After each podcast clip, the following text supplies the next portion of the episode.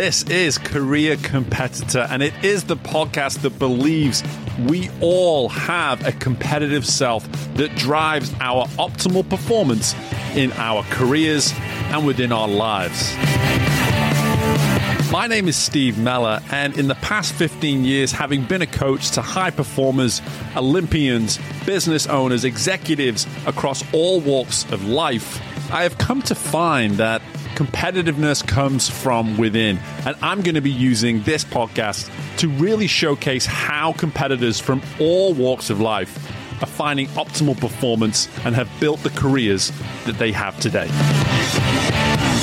Hello there, and welcome into this episode of Career Competitor. Today, with my guest Ryan Gonsalves. And the best part about today's episode is we get to go all the way back to the origins of why this podcast even began. As Ryan and I dive into the transitional components that come with once being an athlete and then moving into a career beyond your sport. But specifically within our conversation, Ryan and I dive into the importance of identifying traits that make you successful in business that already are within you already are instilled inside of you as the former athlete that you are.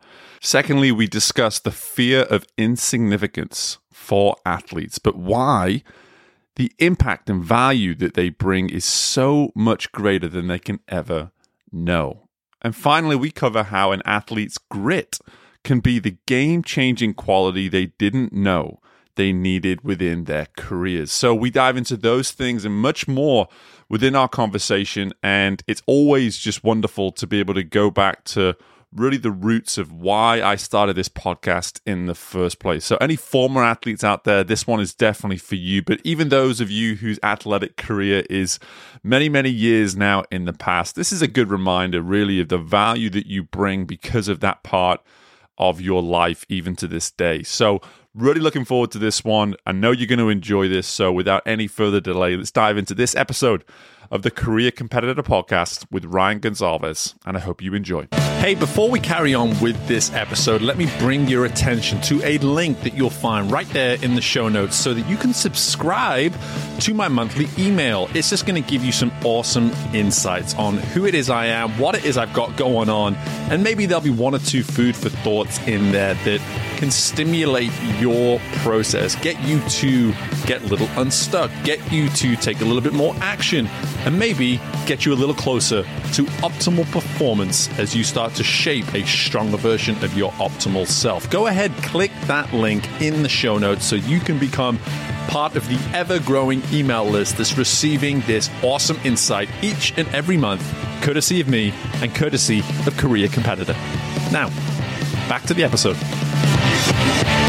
Okay, our career competitor for this episode is the founder and CEO of Second Wind Academy, career discovery and transition platform for sports people. A former professional footballer, that soccer player for my US listeners, turned global banker, now CEO and entrepreneur, a podcast host, Let's put it this way our guest is well versed in the very principles that this podcast was founded on, in how he has utilized his athlete characteristics across a widely diverse and successful career beyond his time in sport. Joining us all the way from down under in Sydney, Australia. I'm excited to be welcoming to the show fellow, fellow Englishman, sorry, Mr. Ryan Gonsalves. Ryan, how are we doing?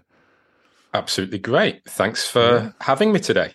Of course, of course. Really excited for this one. And, you know, we've been chatting just before we got started here. And we both come from the north of England.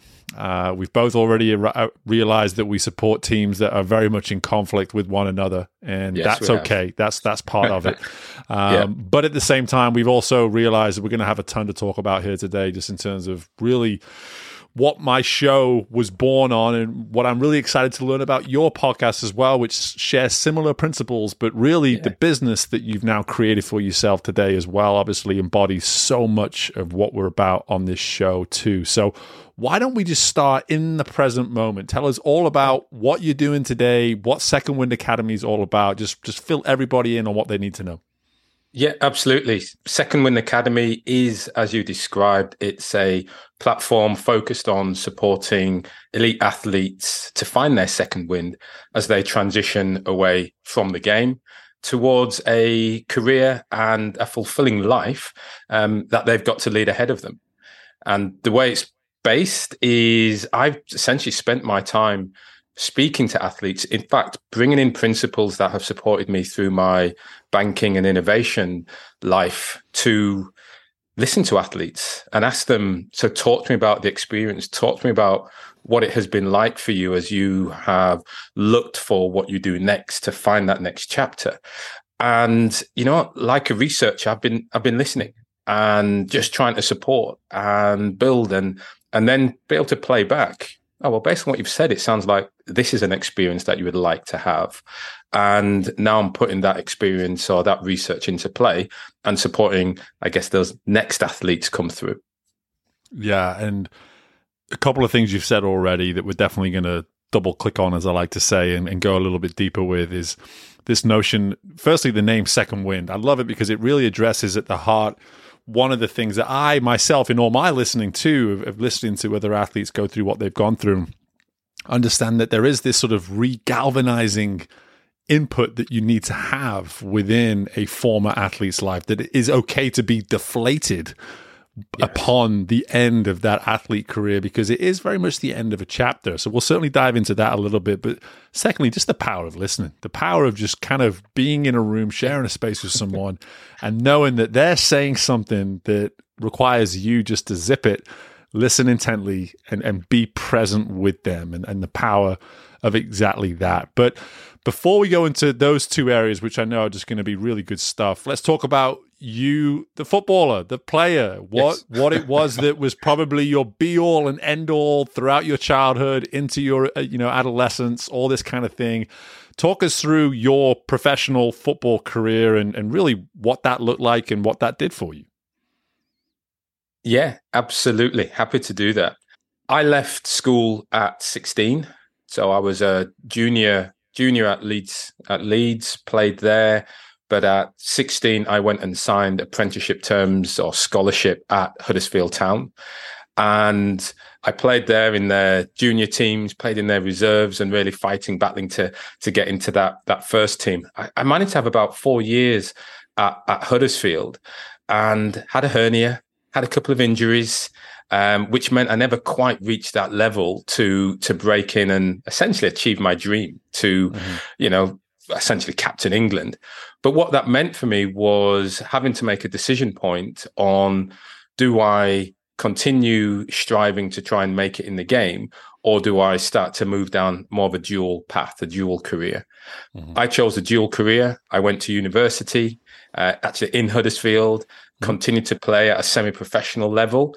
And through my studies and football, that gave me the opportunity to live, travel, study overseas. So I've found myself going to work and play in France, in Belgium, and also spent some time coaching soccer over in the US as well. Mm-hmm. Yeah. What I love about that is you found a way to sprinkle in parts of what you knew were going to be pay- maybe required in the future while you were still pursuing what your your born and bred passion was. Like you never really yeah. let go of the game of football until it sounds as though until it was just like the career is ready, like you, you you're almost hitting the ground running, so to speak, yeah. with your career. Right. So I never really let go. And it's to be honest, to this day, football still plays, in fact, sport in general still plays a significant part of my life. Sure. And I was very comfortable with that dual track approach. It was something where I was interested and challenged during the daytime let's say you know working in an working in office and, and, and studying. And then i was also able to be challenged and passionate with everything i was doing outside of that playing football and learning and developing. And actually really cool doing it in different languages mm. and learning different styles of play how we you know very attack focused very different in france. And it was actually much more technical to some regards or wanting to be technical, but extremely physical when I found myself in the US and where the game was essentially developing, you know, 20 years ago. Yeah. And so while around you, the game of, of football, you could see all the intricacies and, and you know, th- those little caveats that made the game what it made the game in those specific parts and corners of the world. I'm curious, when did you maybe start to see some of the commonalities between that post football, that post sport life? Because again, it sounds like you were exposed to so many different people. I would have to assume leaving the game at different times, going through some of these transitional uh, growth pains, if you will. You know, what did some of those common elements of that initial transition after football start to look like as you were exposed to that? What I and I'll answer it in a in a in an odd way, perhaps. Yeah. As a footballer, we were, and as an athlete, you're so constrained by the rigors and requirements of achieving excellence in the sport. And so every year that I, the longer I was a student or a young executive at GE, whilst playing football, I got to see more of the world. I got to see more people. My mind was opened up. And what I started to recognize was the my ability to connect with individuals on the football field and in most teams play end up becoming the the captain or being part of the leadership team mm-hmm. i started to see similarities in the way i could create a team or bond with a team outside of the game as well so in that mm-hmm. corporate culture yeah. and bit by bit i started to see this link. I started to recognize you know the personality traits that you might have in a in a sports team the one who's flamboyant the ones who are aggressive. And i started to recognize or piece together those similar traits in in the business world in you know building a, an effective team. And and though that's where i've started to think oh hey there's something in this. There's a reason why this is good. There's a reason why i'm interested. There is a reason why i keep coming back to this. And that's mm. where those those common traits or that thread started to really develop. Yeah, I find that, well, as someone who's started his own company in the last two years, our stories align more so than we'll probably either of us will be able to accept as we as we get to know one another more and more. Um, but the the one thing I was going to say is like as I've now moved into executive coaching in the last two years and working with business owners, working with leaders, working with just people at any point in their careers the amount of conversations I'm having in a private setting that immediately take my mind right back to 5, 10, 15 years ago to being in that same conversation with a swimmer, with an athlete, with someone who is going through a very similar situation. And what I hear there is that those situations are universal. Like those those transitions that you are now obviously so committed to resolving and helping and supporting yeah clearly it's a it's a universal i hate to use the word problem But it's definitely a, a universal element that is worth acknowledging and clearly why you're doing what you're doing now yeah absolutely i think it is and it's perhaps even more universal than recognized because you have individuals who go through it so as i speak to i speak to athletes across different codes so I, whether i'm speaking to someone who is a sprinter or someone who is a professional golfer as you speak to them and talk to them, they think, yeah, it's quite unique. Me, my situation, this sport, this transition. And the small group work that I do with these individuals where I get them across code, they realize very quickly, oh, you're struggling with that too. Yeah. Um, I, I thought it was just me. And that helps to break down those barriers and really for them to to piece together these things. And that's something that I found working in banking and digital and innovation is you have these problems and one of the first things you need to do is understand well who am i and what do i want to be? And you know it's not what do i do but it's what do i want to be? Uh, who do i want to help? And so it's a very similar it's different but it's a very similar question set and process that one goes through when trying to figure out one's purpose be you a uh, an athlete who spent 12 years with your whole life being focused on one thing, or indeed it's a, a business and you're trying to carve away in in in a new marketplace. Exactly, exactly. Uh, it's and what, what I found very interesting as I was doing my research and looking at the the work you're doing today is that there's clearly a an effort on your part to be approaching professional athletes, at least either currently professional or formerly professional, mm. whatever it may be, people that have been doing and pursuing their sports at the highest level, arguably for the longest as well. Yeah. And when you look at that clearly that very deliberate term of second wind.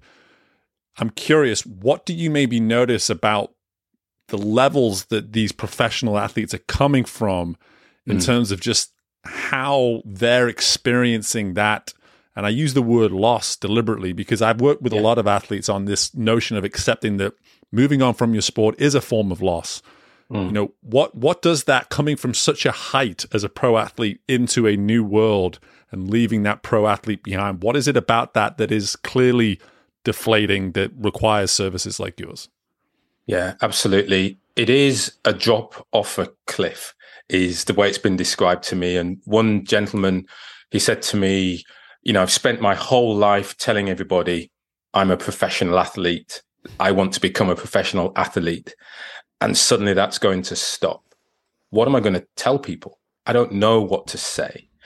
And so, what you find, or what I find, is there's certainly a fear. There's a fear of becoming insignificant, which is which is quite a weighty, you know, description. It's like not a fear of not just loss or anything. It's like, well, I just fear being insignificant. I'm not changing people's life, and I'm not entertaining. I'm not building joy. I'm not supporting my family. I just become insignificant, and so that fear and insignificance are one of the biggest elements that that I, I certainly focus on. There's also a lack of confidence. One um, one of the one one guy actually another another guy a, a footballer or soccer player. He's a striker. He's had a wonderful career playing for several different clubs. But at the end of clubs, they release him. They tell him, now we're not renewing your contract. And he has to go find another club. But he did that 15, almost 20 years, I think his career spanned of him just going ahead and doing that. Mm-hmm. He left the game, got made redundant when he was a teacher, and that all just about ruined him. Mm. He, you know, he ended up on the, the on his ex's couch. He was struggling and all of that. And I asked him, "But you've just spent 15 years of people telling you you're not good enough, and you keep going and scoring goals and scoring goals, yeah. and here your first letdown and you stop." And he said, "Yeah, but I always knew I could score goals." it's just this belief, the confidence. I could score goals, didn't matter where you put me, and he could demonstrate that. Mm-hmm. But he said he he just didn't know about teaching. He didn't know if he could do that again, and that ruined him. So there's that feeling of insignificance, and then there's this confidence on, well, am I actually any good at anything else because I've mm. put my whole life into that?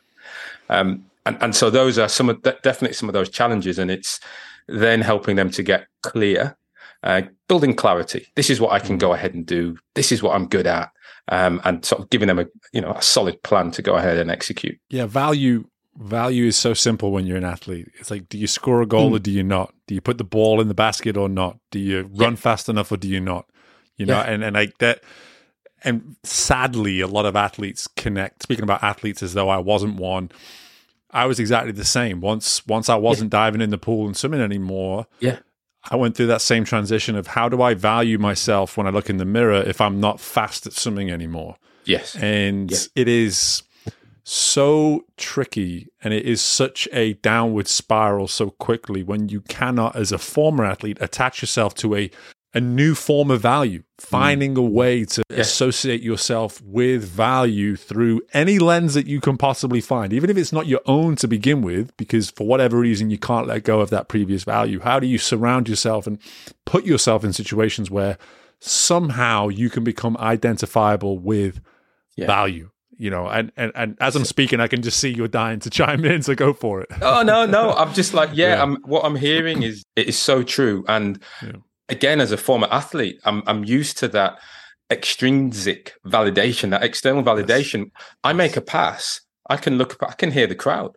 The crowd mm-hmm. like that pass. They're like, pass right. I've got it again, and there's another pass. Yeah, great. I got it. Oh, what a tackle! And and so right. it's within a ninety minute period, right?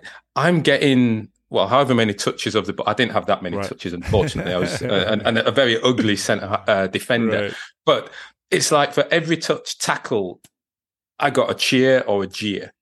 Mm. And my manager would tell me. And so when you step away from that, it's like, well, how do I measure my value? Oh, okay. I measure it by an awesome PowerPoint presentation.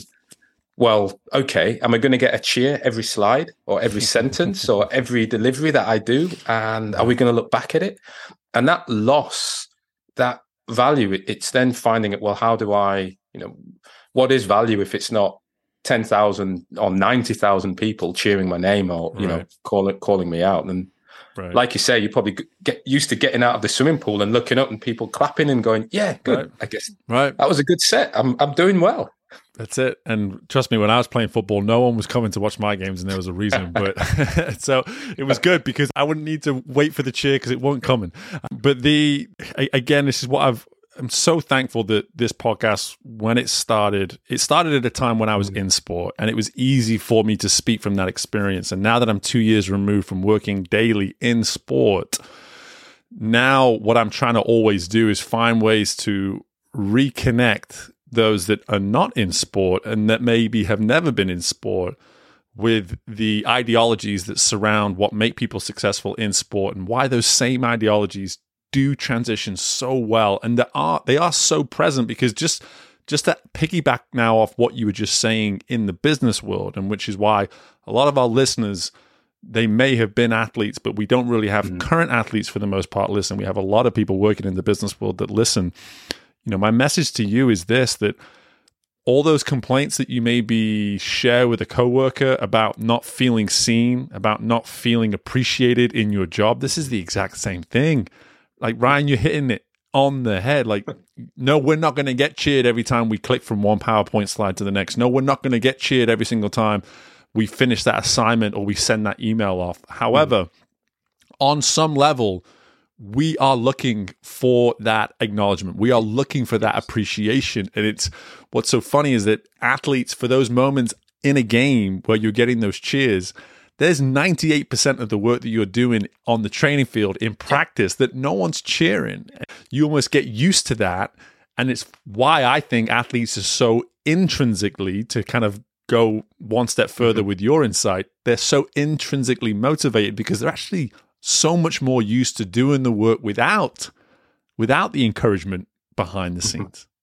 Yeah, yeah, absolutely. It's I mean for me there are there are two almost I'll, I'll say base or underlying traits that I look for, you know, tend to tease out when I when I get to speak to athletes who are at that point of transition or envisioning that that transition. Mm. And overused word, I admit, but grit is one of those. And then the other one is this love of learning. And whilst I'm here, let me break down, let me break down what I mean by grit. Please do. Yeah, please. Essentially, to me, it is this, um, this, this energy, this unbridled energy and passion of, of, of wanting to do something plus a resilience and, you know, with the real clear dream of what they're trying to achieve. And so you mentioned it's that energy, that energy to continue to do something over a long period of time. That process, the bit that is unseen. So when you add that energy and resilience or, you know, perseverance, you get this, well, it's a long journey. But as long as I know I'm doing the right thing, then I'm just going to keep moving because I've got this dream, be it mm. the trophy, be it appearances, be it winning something, or be it a sense of, wow, I won this, this great achievement. That that for me is grit, and that's something that I believe a lot of um, elite or top performing athletes have. That you know needs to be broken down, which is you know as as I'm doing there. Plus this love of learning, but it's a different type of learning than we're used to saying from an academic perspective, because it is, and certainly from a me in a, a team sport, it is. Well, I like learning tactics. I like learning my opponent and I love watching for that um, little drop in the shoulder as I'm playing against someone, and I'm like, ah, I've that's what they do. If they're going to do that, then I'm going to react and I'm going to operate in this way. So that learning in situation, in context, is something I believe is within athletes. Is you know new stroke technique, new thing has come in, new top spin. Th- these are the these are those little bits, and I think those two together make it you know support athletes especially to uh, to find this new thing because what they then need and what I see my role is that repivot them. Well, can I help you find this new dream? Can I help you mm. find this new motivation? Because I know you've got the energy. I know you can do things every single day, time and time again, as long as you know what that objective is and what that goal is. And yeah. it's helping them with that new dream and giving them essentially a game plan that they can execute on. Yeah, I love heard grit explained a hundred different ways over the years, yeah. and yeah, you know, I love that way in which you're explaining it here that energy and resilience but it's over an extended period of time. And that is the nuance that has to be it's not about just showing up and doing some hard work at certain points.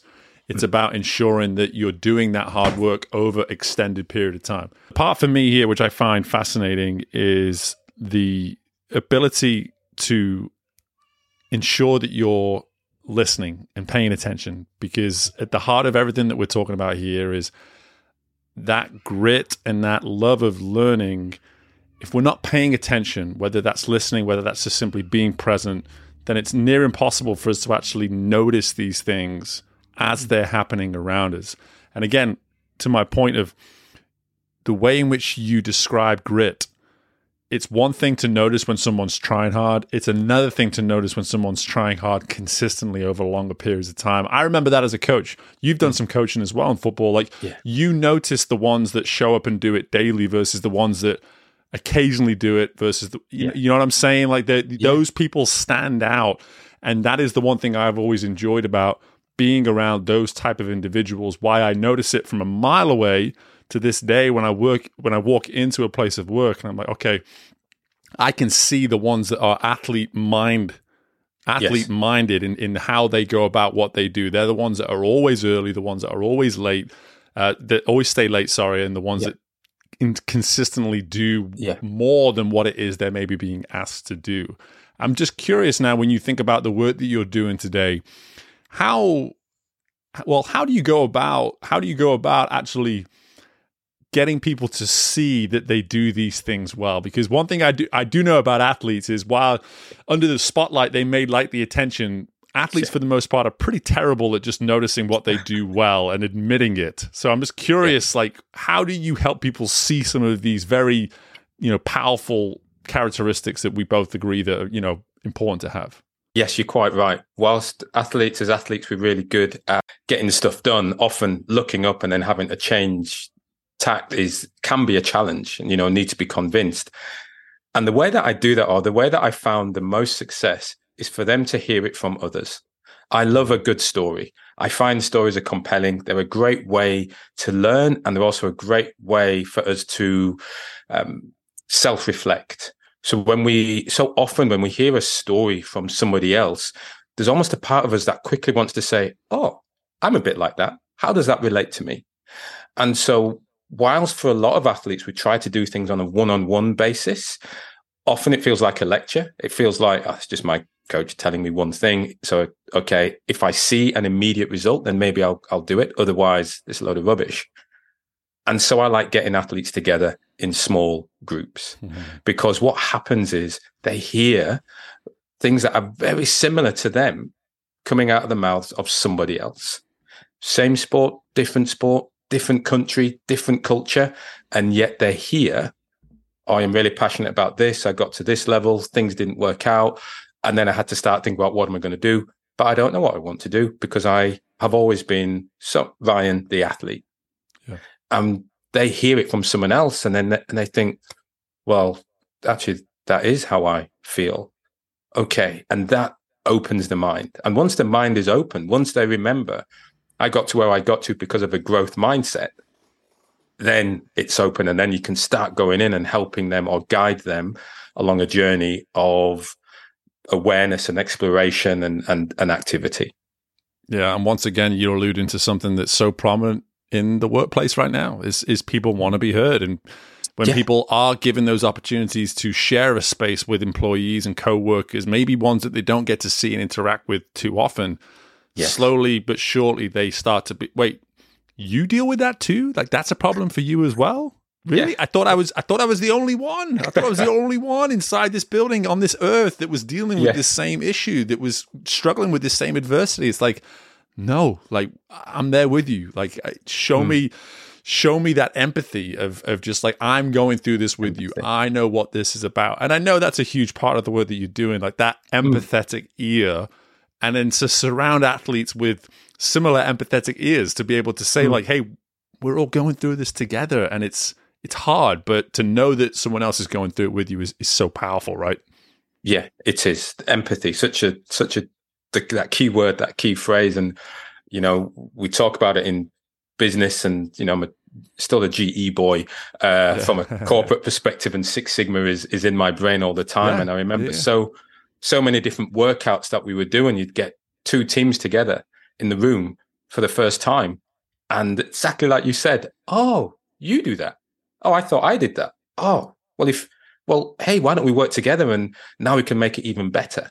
And and so I find that similar concept of getting athletes together and just having them hear it and go, wow, I know how you feel. Well, let me help you get through that. Oh, that's what I should be doing. And it, and then it, it, it builds from there. It's really powerful. It is. It is. And one thing I really hope people are, are getting from this conversation, like if you're hearing this and being like, well, I wasn't an athlete or I didn't go through athlete uh, sport to a certain standard, so I can't really relate to this. I, I, I want to push back against that because it's really important that you hear what mm. we're actually talking about here. Yes, we're talking about athletes and the world that they operate in and some of the transitional elements that come with that. But at the same time, at the heart of this conversation is one's desire to be heard, one's desire to be understood. Like these are very human traits, these are very normal things that we all experience in some way, shape, or form within our careers. And I just want to get that point across here really clearly is that if you're listening to this and not able to associate with the athlete part, listen intently towards the components that are truly human and that you can relate to any career in any walk of life. And you said it yourself that GE, that Six Sigma background, to be able to sit there and be like, I've seen this in the most unathletic world, right? Like you talk about an un- like no offense to those that work in that area, but that is not sport. That's a very different world. And and so the fact that you can pick up on that same thing in your experience speaks volumes in terms of why this is such a human tendency and things that we all can be uh, we can all stand to certainly be paying attention to. But listen, as we start to as we start to bring this thing to a close, one thing I have to talk about we can talk about listening, we can talk about Second Wind, we can talk about empathy. But at the heart of it, mate, we are competitors. Both you and I are very competitively driven. There's no way you do what we've done in our lives and not be a competitor. So I'm just curious now when you think about your evolution to mm. where you are today, what does the competitor that is Ryan today look like? Maybe versus the one of a few football games ago, let's say, for instance. What an interesting question. How has my competitive edge changed?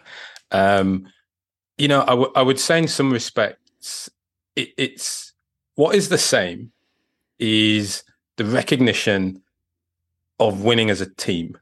Mm. And I still love that. And that still drives me. It's still driven by having the right people around me, having someone who's better than me at in goal, better than me on the wing. All of that I still see as vital, and that's mm. the think I can win right in in that sort of raw way.